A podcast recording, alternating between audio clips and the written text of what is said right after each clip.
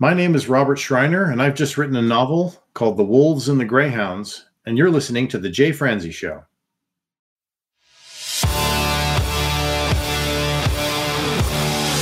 Welcome to The Jay Franze Show, a behind the curtain look at the entertainment industry with insights you can't pay for and stories you've never heard. Now, here's your host, Jay Franze.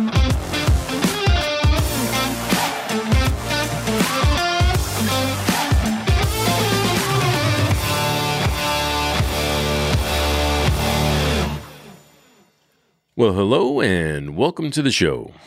I am Jay Franze, and if you're new here, this is where we take a deep dive into the entertainment industry to provide you with valuable insights and entertaining stories.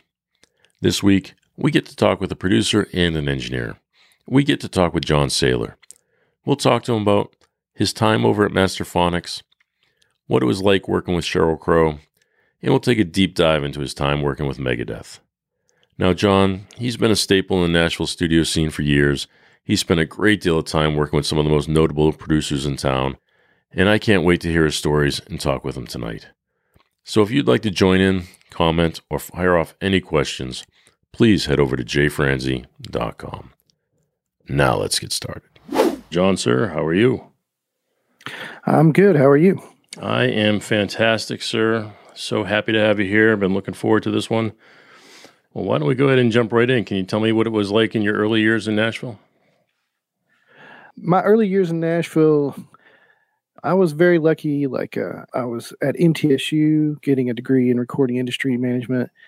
While in college, um, I was working in the shop there. I did pretty much anything I could do to get in the studios more to try to get more experience under my belt.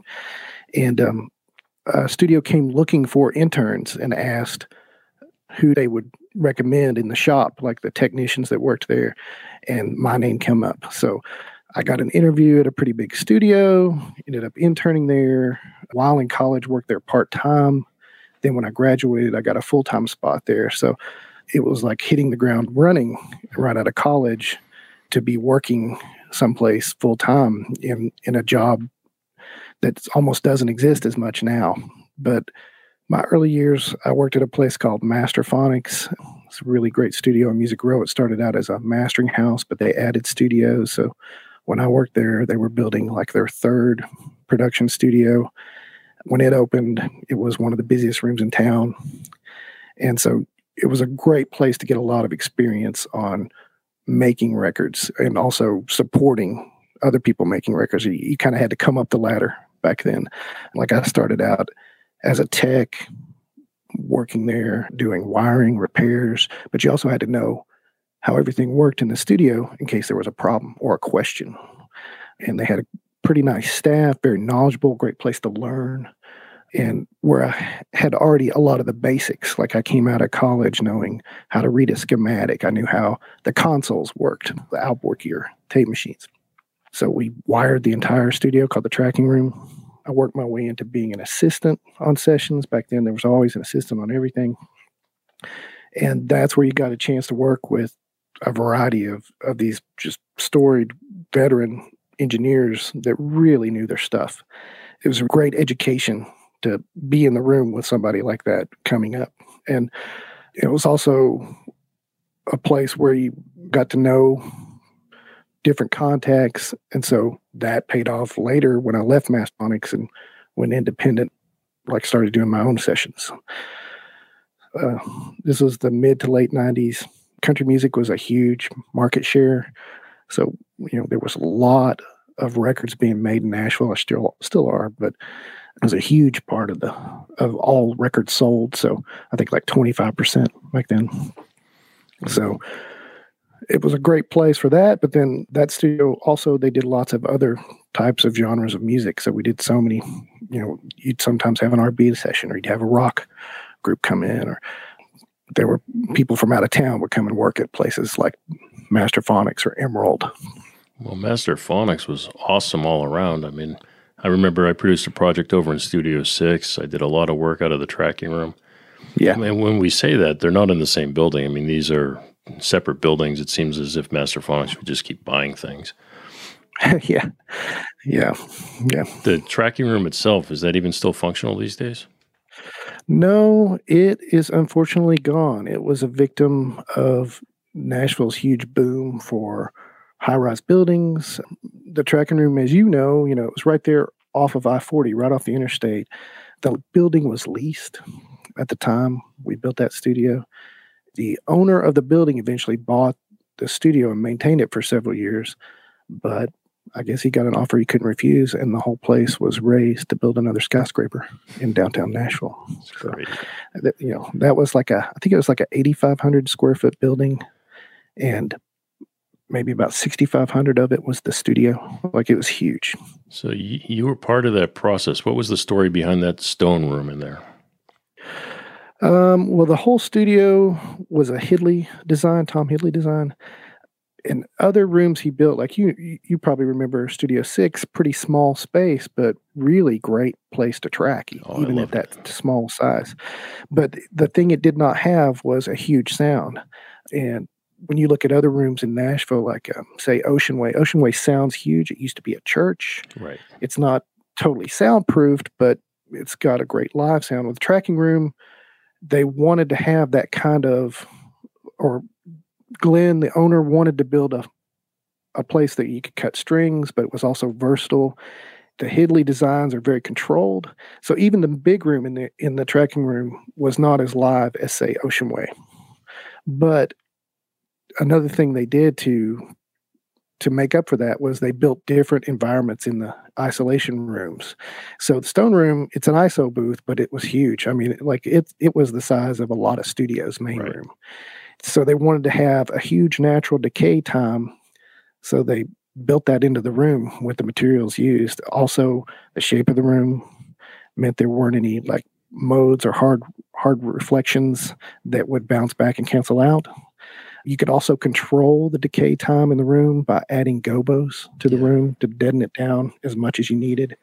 So it was it was kind of like the ultimate play zone to figure out how you wanted to control the ambience of something because we used it for everything from we tracked drums in there. I'm pretty sure some of the Megadeth drums were tracked in there on those two albums. It was used as a live room during mixes where we would set up speakers and microphones on each end of the room. And it was just a huge natural sounding decay before we had all the plugins we have now. Yeah, we put drums in there, we put guitar amps in there. Yeah, yeah. yeah. We had a field day. Yeah, we, uh, oh, even on string dates, if we had string dates where you'd have like a 40 or 50 piece in the main room, we would often open up that room and put mics in there, like really quiet mics, and record that as an extra room source on the string date to give you more ambience if you needed it in the mix. So, really great room. There was pretty much nothing else like it. well, you mentioned a couple things in there I wanted to touch on. The big thing you mentioned there was Megadeth. But before you get into Megadeth for me, what was it like going to school at MTSU? Um, MTSU was pretty great. I started out getting a music degree at ETSU because I'm from East Tennessee. Late in my my years at ETSU, I, did, I changed my mind. I wanted to change majors, and I started looking around for schools where I could do audio because I was doing a lot of that live. And at MTSU, it was they had a brand new building at the time. They had an SSL console, which most places didn't have, and that's what most studios in Nashville had, or about half of them had at the time. And you got a lot of, of time in the classes as an upperclassman. They had lots of recording courses. You also had to have, you had to learn about other parts of, of the music business. You had to learn about mass communication in general. I had a, I got an electronics minor while I was there. So it was a great place to learn and, and not that expensive at the time. MTSU at that time, I believe, was $800 a semester and when you were in one of the production classes, you would get 40 hours of time in the studio for $800. Right. You know, like that's pretty, Doesn't that's happen pretty anywhere else. yeah. The reason I even asked you that was because I've had a chance to teach at a lot of the different audio schools and mm. never over at MTSU. So I just didn't know what that one was like. It's, it was a good program. I, I bet it still is, as far as I can see from what I read about it online. So. Yeah. Everybody I know that's gone through the program seems to be pretty solid. But let's go ahead and um, get into Megadeth. Can you tell me what it was like working with Megadeth? Um, that was pretty wild experience. Um, I was working for the studio when they were in, and then I ended up being an assistant on some of those. And then on a later album, I engineered some of the bass tracks uh, on an album where Jeff Balding was producing it. But Megadeth was like a totally different vibe or production schedule than like your typical Nashville record. As you well know, like, you know, on a country record, often you know, you'd cut tracks and you'd maybe do like a song a session. So you'd have 10, 12 songs in in a week or so. And and then there's overdubs, editing, mixing. It's very organized and structured. And not that Megadeth wasn't, it was just they just took longer to do everything, or they try different things, or they'd only work on one thing at a time. We would do a country record and the in the core band, you got that whole thing all at once. Um, and you do you do overdubs and stuff to that but the initial tracking session was most of what you'd hear on a record.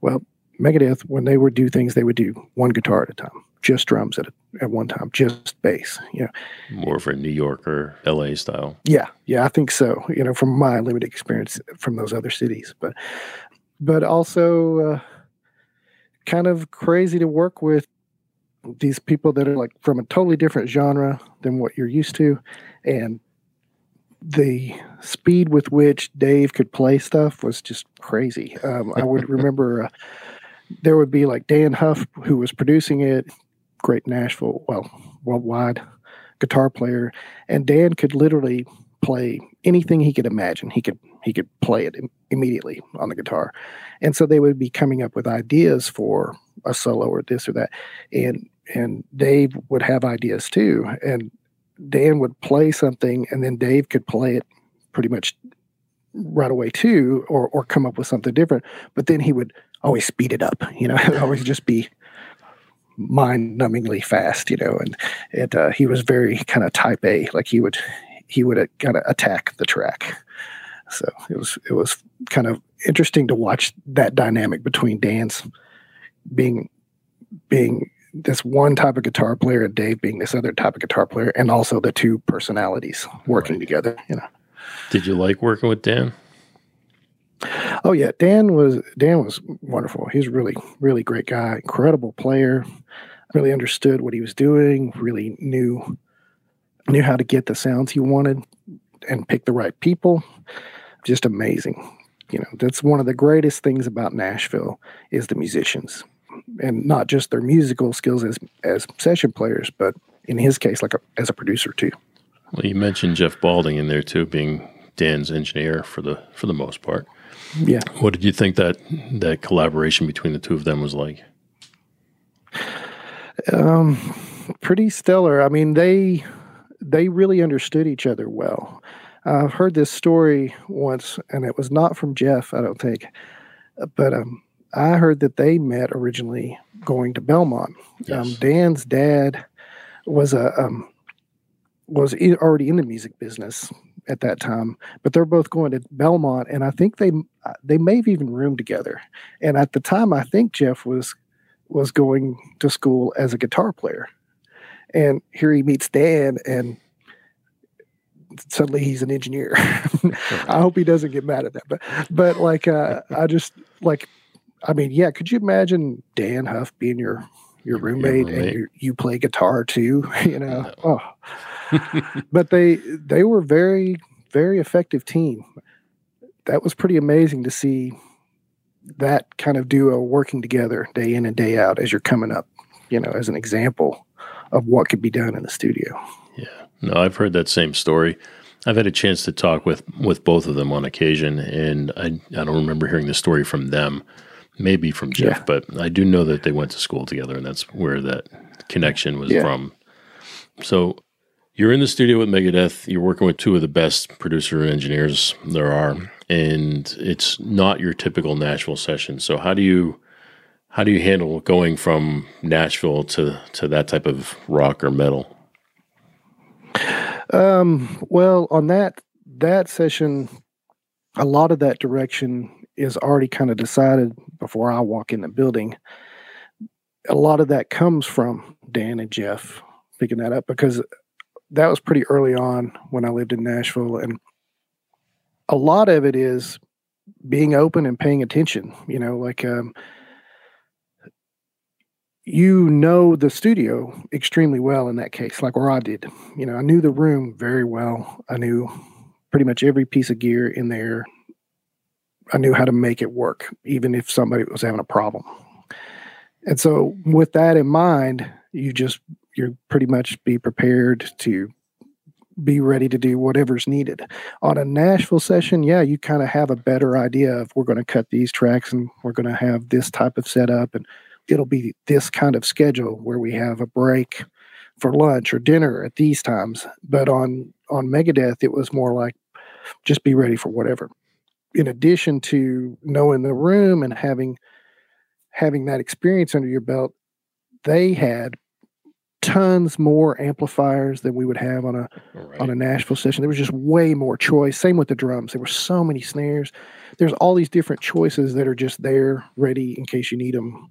And because they're kind of exploring more, or they're trying out things, or they're figuring things out, or or they may change directions because something appealed to them. You know, or they thought of something the night before, and so you come in and do something totally different than what you thought you were going to do that day so it was a little bit more open ended like that and not on this set Nashville schedule that we often followed so that the session players could meet a schedule, you know, because this was more, it's the band you're recording and they're just there all day.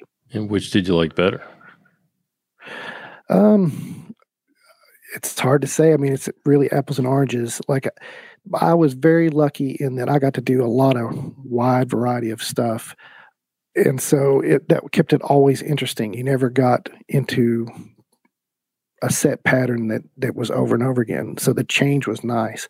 But I mean, I will say, uh, one of the very first sessions I ever worked on at the tracking room, we were doing an R and B group, and they beforehand just wanted to, you know, they did a lockout rate. That means they have the studio the whole day. Well, they wanted to just keep working all through the night into the next day. And so at the time, myself and this other another technical engineer there, HG Hollins, we just took turns on it because they literally worked 48 hours straight. and that I was like, I'm glad we don't do that every day. That's that's a lot. That's that's you know tough. And what was interesting to me was at the end of it, it sounded pretty good. I just assumed we'd all be so tired it wouldn't sound good, but no, it was it was good. I think they did three songs on that, and two of them ended up on the album. So that I don't know if I want to do that, but I like the variety. Very cool. So when you're working with people like that, I understand you go in and Dan and Jeff might have their own game plan. When you're doing projects on your own, what kind of process do you have? For me, it's a, a lot about it's a lot about working with the artist to find out what is their skill set, what do they want to to accomplish, what do we have available to make that happen. Where I now live in East Tennessee again, in some ways it's really great because I love working on like acoustic stuff or or um, a lot of like folk music is widespread in in East Tennessee. So it's really amazing the amount of great players there are here that are great at that because I love mics and recording things right in front of you. And working with artists here, what's different is in Nashville, you got session players, it's a little more structured. Here, it's more open ended. So you've got to figure out what they're capable of, what they want to get done, and then try to keep on that on that goal. Right. Marry those two paths. Yes. While still making it an environment that's comfortable and they have the feeling, you know, that anything can happen. You don't want them to feel rushed at the same time. You want them to be just enjoying it. But a lot of that comes for me, at least, from just being ready and not letting anything slow you down. Like I don't ever want to have them waiting around on me as the engineer or as a producer. I always want to be ready for whatever they want to do. So, you know, you probably know this. Some of it's you just have to be really fast on the stuff you know. And that way you can stay ahead of them. And sometimes it's like, I'm not going to do something really complicated. I'm going to get a sound and go with it if that's where they are in that moment. It's a, it's a, it's like different for every artist, you know. But I think a lot of it too is like I try to meet with them before we get into my studio. Sometimes that means if they rehearse on their own, checking out one of the rehearsals or check you know checking out a performance seeing what they want to try to create sometimes it means getting them to rehearse here if they're already yeah. going to rehearse anyway have them come to my studio and and see what they sound like once we put mics on them and they're thinking we're just here to rehearse but really i'm recording everything. Of course. And that kind of takes that takes some of the stigma out of it takes the right away, away, you know? Yeah and i've definitely had experiences like that where you bring people in and they don't think there's anything to risk because they're just really doing a rehearsal.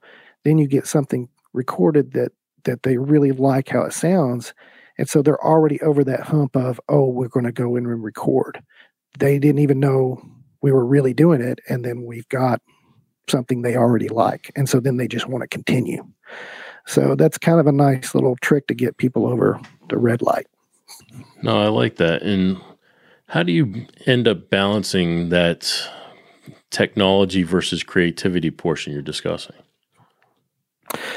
Um, well, I will say, like to me, it's it, it's like the technology can't take over, or it's got to take a back seat to the creativity you know, I, I definitely learned that in Nashville when it was like if we set up and had we're trying to cut a track, and I'm sure you had this too.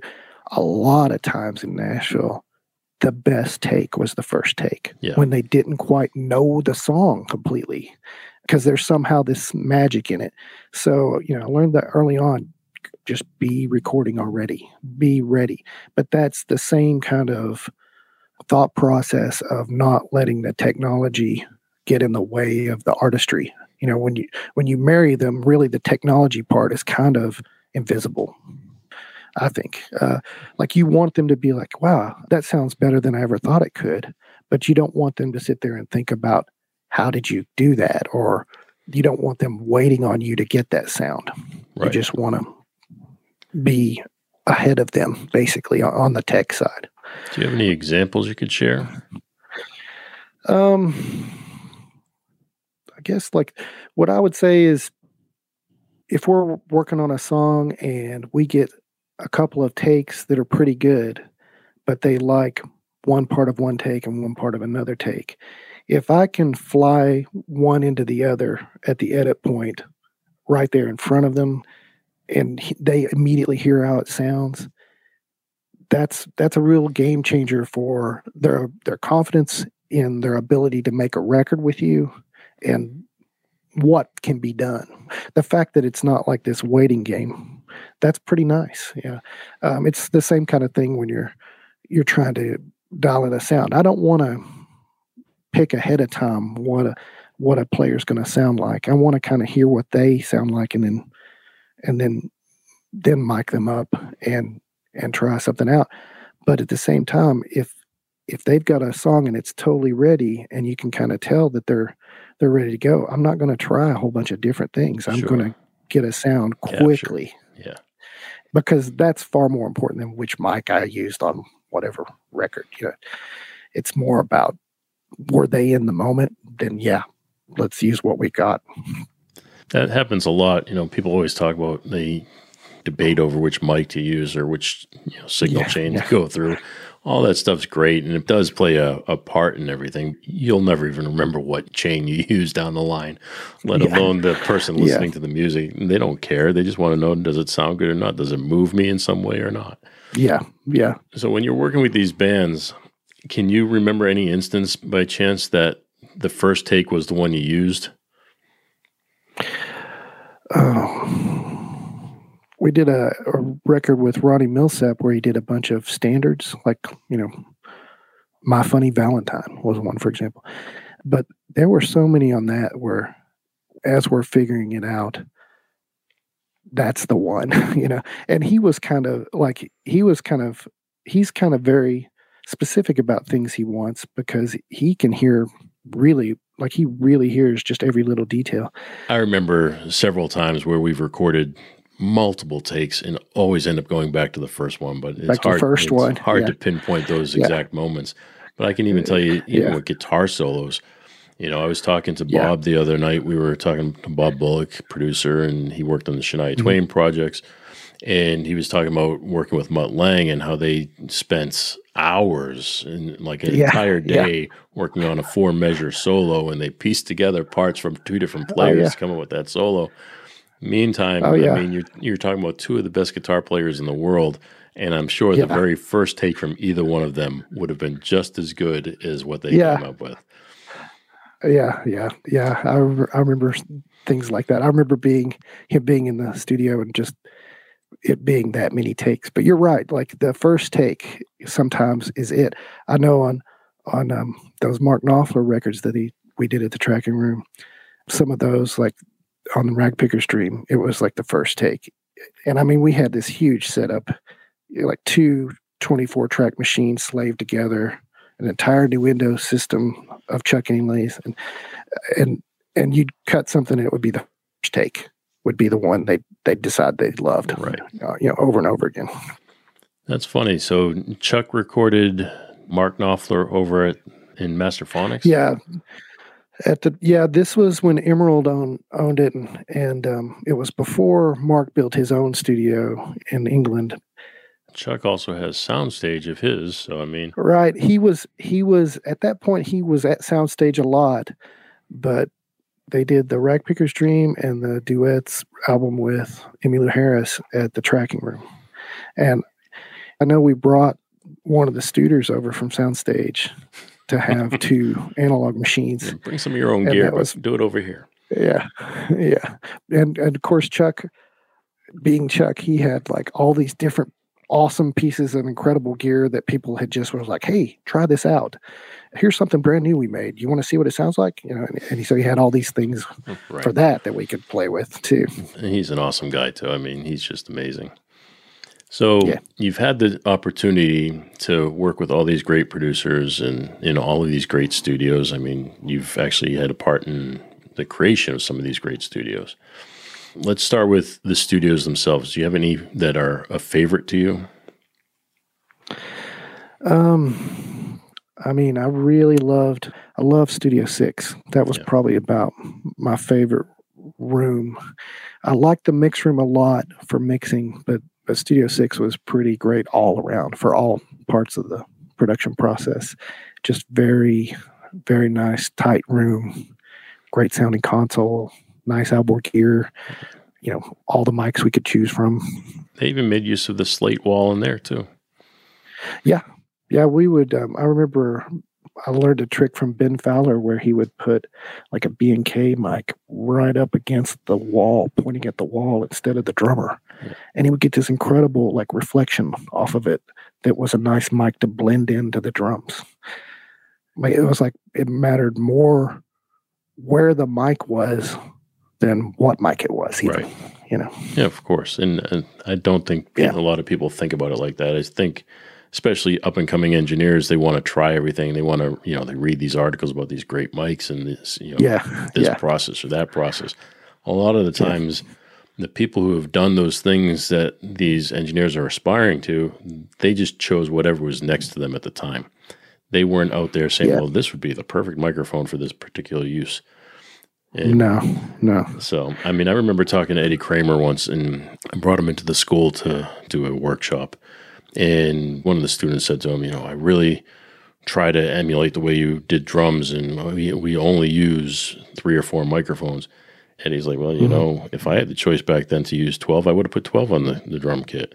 He says, "I was just limited to what I had. I wasn't doing it for a particular reason." And I think that's something that we all need to know is that you're working within your means. It's just whatever gear you have in front of you. That's the best gear at the moment. Yeah.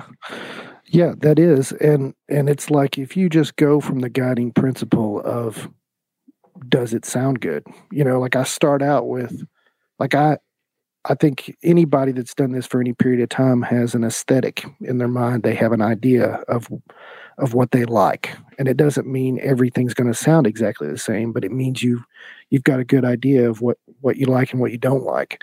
So then when you go in and you listen to someone, you pick what you're going to use and where based off of that. And that kind of guides you, but it's the same guiding principle whether you have a bunch of mics to choose from or hardly any and you're still going after the best sound you can get with what you've got it's just a, a matter of picking it out. Like, you know, a, a lot of times, uh, I, I you've probably done this trick. Like when I'm doing acoustic, I know really well where I like the mics, but I still, you know, because I've already got a cue box sitting there, I'll put the mic on input and put on headphones standing there while the guitar player is playing and just listen yeah. as I'm moving it around, you know, just to find that spot I like the best. And and like uh, electric guitars, more often than not, I'm I don't do a ton of EQ to tape or or whatever it is now we record to. Virtual um, tape. Yeah, like I don't EQ it a lot. I'll EQ the heck out of some things, but electric guitars, a lot of times it's I go and move the mic, you know, because you can just move it just a little bit on a guitar cabinet, and that's the best EQ. Uh, sure. Uh, also, all the settings on the amp itself. I mean, utilize that stuff. I agree. Those things are like so much more powerful than putting a bunch of EQ into something to make it sound good. I mean, I'll use that when I feel like it's needed, but there's other things I can do first to get that sound. Sure. Yeah, I mean, now we're talking about technology and we talk about Studio 6 having that SSL console, which I really liked.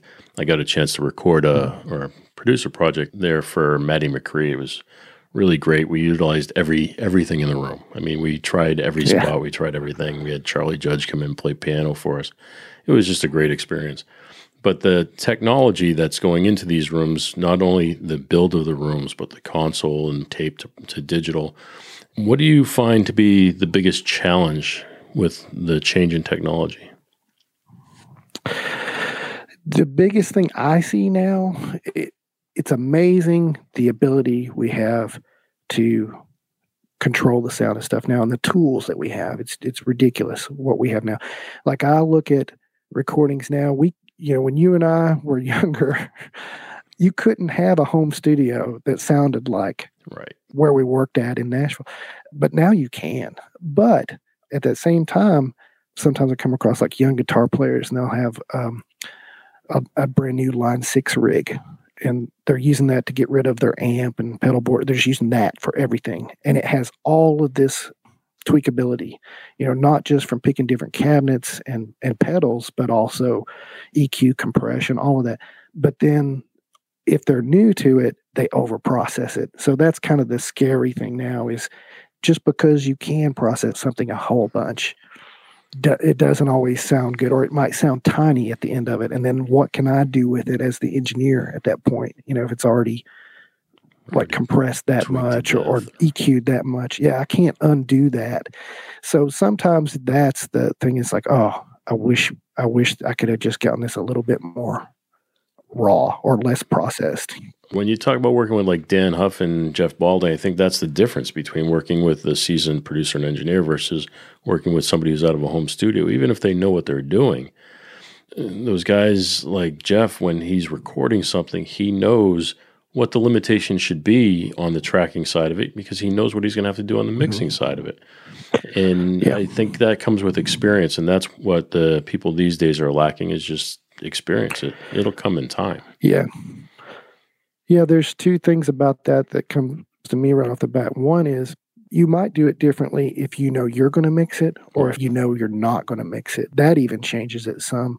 Also, like you want to leave some room in there to decide later some of it. But yeah, you're right. I think another thing that marries to the having an aesthetic in your mind, you know, or at least an, uh, a, a rude idea of, of, of what's good and what's not is having done it a lot before. Like you talk about Jeff or or just anybody that's done this for a long time.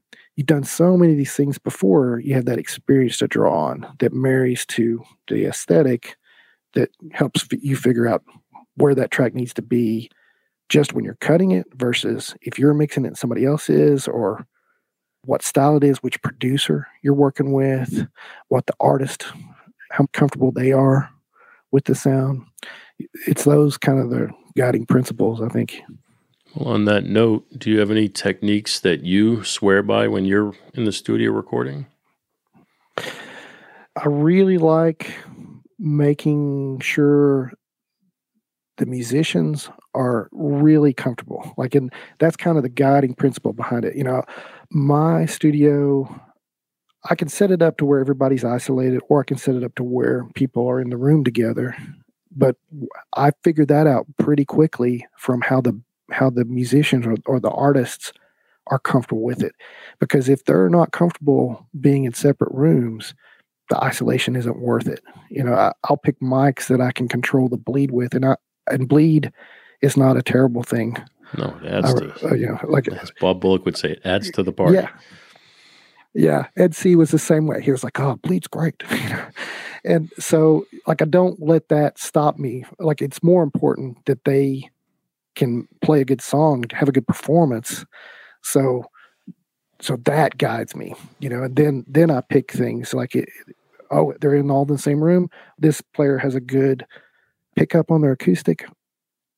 DI is not my first choice for acoustic, but if they're all in the same room and it's going to be a great sounding take because they're so comfortable together, then I'll put like a really nice DI on it and and go with that because it's more about if they sound like they're enjoying themselves, that will be better than whatever mic I choose. Absolutely. You know? It's definitely more important to have the performance than the special microphone or technique in that respect. Yeah. Yeah. Is there any technique that you learned from somebody that you can recall? Hmm. I'd have to say, uh, if I worked with, say, Ed Seay, and he was producing, he would make sure if we're working with an artist that's inexperienced, we try to make sure that they have everything they need to be kind of in the right spot. So I think just being ready to capture that moment is the best thing you can do, like without getting in the way of it. It always seemed to me like when we would cut records even to this day when I do a when I do an album with somebody, it's like a picture coming into focus. And sometimes it happens really quickly. So you want to be able to to to use even that first take, like we talked about. You got to be ready. No, absolutely. I know. You know, I had an opportunity to work with several producers when I was heavily working in Nashville, but I studied under Bob Bullock for the most part. Do you have any particular producer that you studied under? I came up working a good bit with Ed Seay. I also worked with F. Reid Shippen a good bit, and also Ben Fowler was excellent person to work with. I really enjoyed his ability to like see where something could go. Um, Dan, of course, is a great producer. Dan is the man. He's kind of yeah, he's kind of hard to beat. So, so yeah, I was very lucky to have kind of like a wide variety of people I worked with over my years in Nashville. You also had an opportunity to do a project for Sheryl Crow. What was that like? That was pretty cool. Um, uh, that was another one where the Nashville kind of schedule wasn't the same. It was it was more like experimentation and trying things and different, totally different players, different um, um, setups, and another thing that was unique to me about it was a lot of the Nashville stuff you already have the song. The kernel of it is finished before you go in and cut it. But when she was working on Come On, Come On, they would come in and work on songs and they weren't really sure where they were going to go yet. They would try different things or they would scrap things that I thought sounded great, but it wasn't the direction they wanted to go. So you just had to be able to to go with that. I mean, it, and it it was a decision making process a lot that was between like her and Trina Shoemaker, you know, figuring out is this what this really needs? I know we just did this huge B three part, but it, does it need this on this song? Let's try something different. Turn that off, you know. And it was like writing in the studio, which you know wasn't something I was used to as much being a Nashville guy. What studio was it in? That was at the tracking room as well. Was it? Yeah. Wasn't that the? I mean, I always heard it. I don't know for a fact, but wasn't that the world's largest recording studio? I don't know. Like I know it was pretty huge, but I, I mean, like it was on the same scale as Ocean Way, and at the time, Big Boy at the Kitchen was around the same size, but but it was pretty big. Yeah, It was a, um, a large, large facility. I know it was like one of the most controlled environments. Like the uh, the noise level floor of the studio when you shut all the doors, like the loudest thing in the room was your own heartbeat or the blood going through your body. You know, so if you got in there and stood in there by yourself, it was a little bit eerie. You, know, freak out after with no other while. sound sources. Yeah. Yeah. yeah, And then like the control room was accurate down to like 15 hertz or something like that. It was it was pretty stunning. Sometimes you could listen to, like, you you might think of this, but like when I hear a piano in the room versus a piano recorded, even if it's recorded super well. There's always that difference to me. You know, it's it's like you can tell it's coming out of speakers. There's Yeah. just something about it. But but in that room, you with it mic'd up right, it, it was it was like you almost couldn't tell the difference. You know, it was pretty stunning to listen to stuff in there. No, I mean you're right. I mean the piano itself has a whole different character when it's live than it does when it's recorded. But Yeah, especially too, I mean I see so many different microphone techniques and stuff when it comes to to a piano and oh know, yeah, I mean, people swear by all different types, but I remember the the one I usually go with the most is something that I learned from Bob. I mean, again, great producer, so he had some great ideas. But we're talking about the Yeah. the tracking room in Sheryl Crow. How many days did she spend in there? Um, if I had to, I believe it was about two weeks. Two weeks. Yeah. So did she record the entire album during those two weeks? No, I mean that was kind of like a, a fraction of the album. I think we mainly focused on like about four or five songs while they were there, and they spent time record. Like they already had some of it done before they got there, and they worked on more of it after.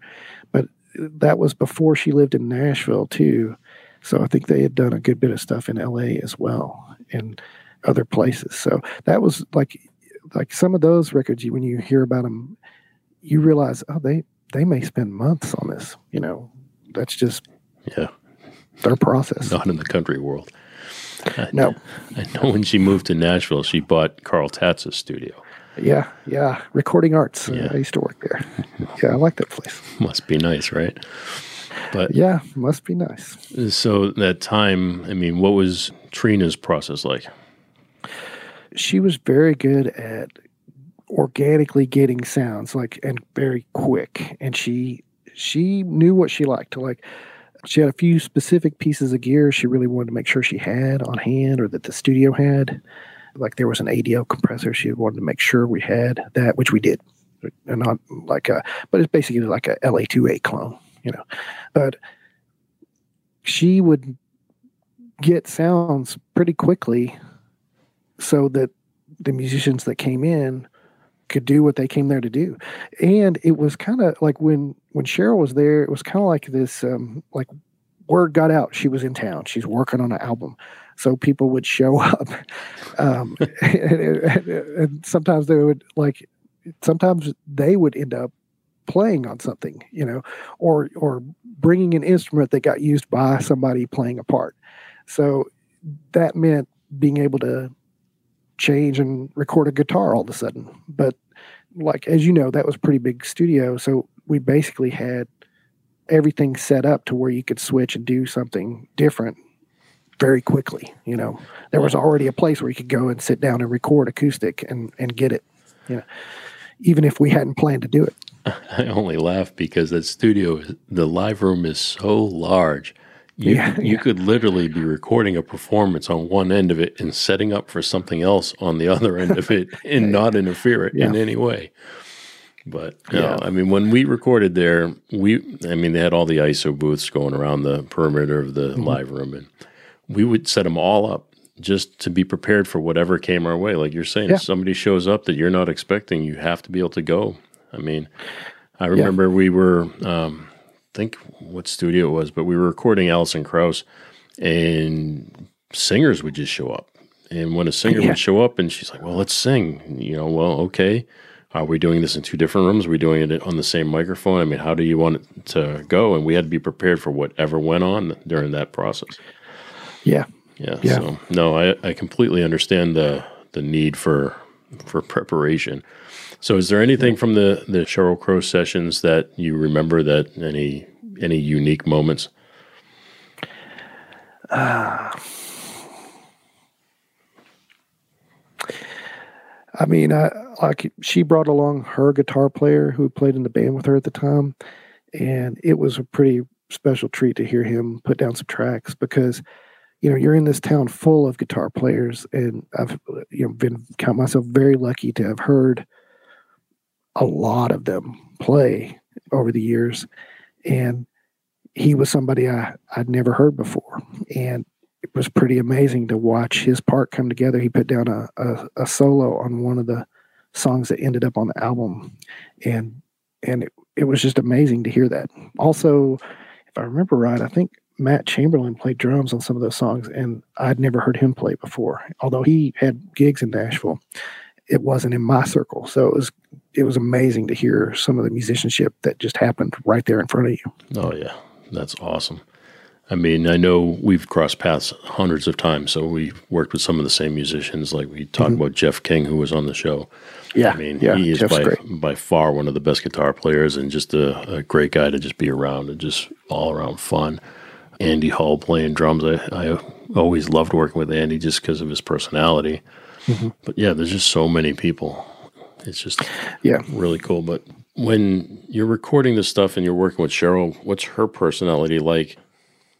Well, the thing that was kind of unique about that session was she's really like Trina is the co-producer, but Sheryl's pretty much deciding everything. I mean, with Trina's input, but but a lot of the sessions you and you know you and I know there's an engineer, a producer, the artist. There's you know some back and forth between all three of those people to to different degrees, but on this, she's pretty much the artist and the producer. So she's making a lot of decisions, you know, and also, you know, she's got to think about what direction she wants to have. How does she sound? Is she happy? What is what does she think of the song?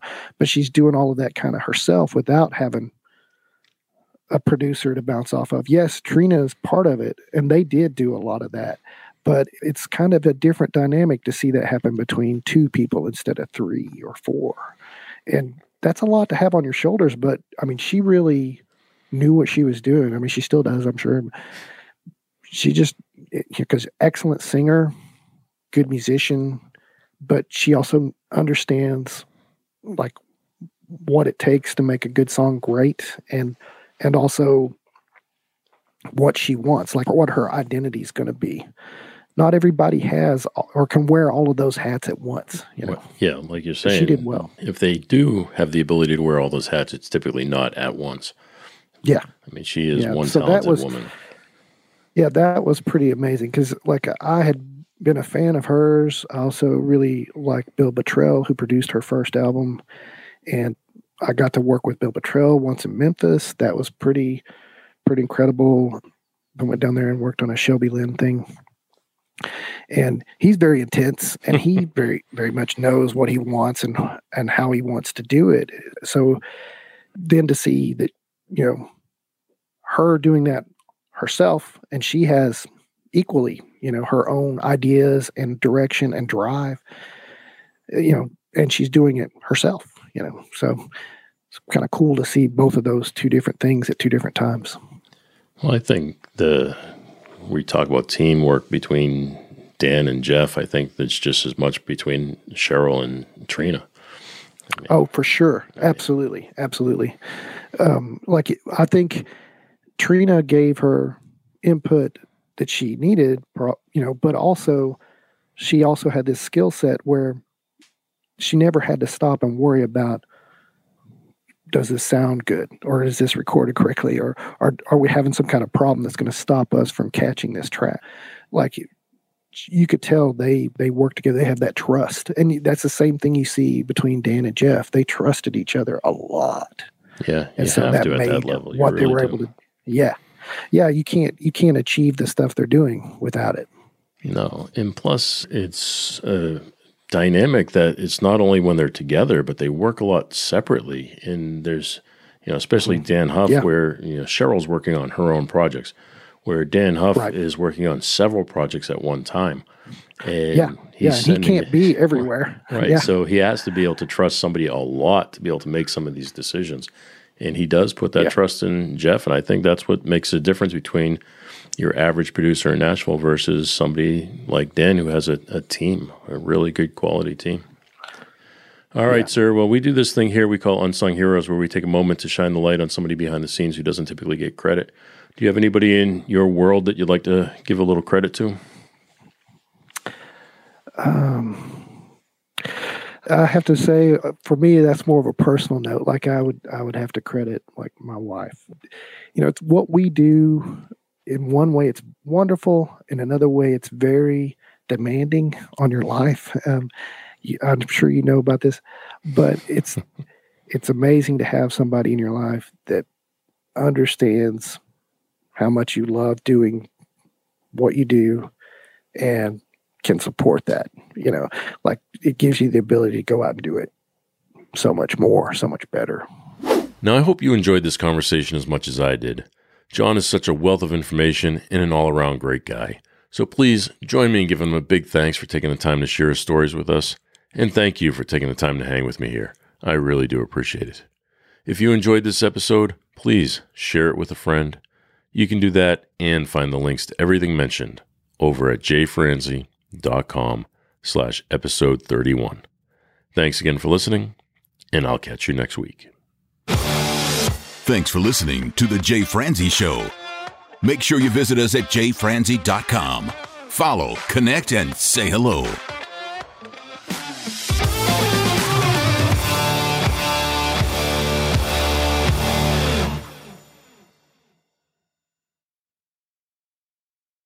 This episode has been brought to you by VR Knives, your source for 100% custom knives made by a true rock star. So, if you're in the market for a new piece of art, reach out to VR Knives.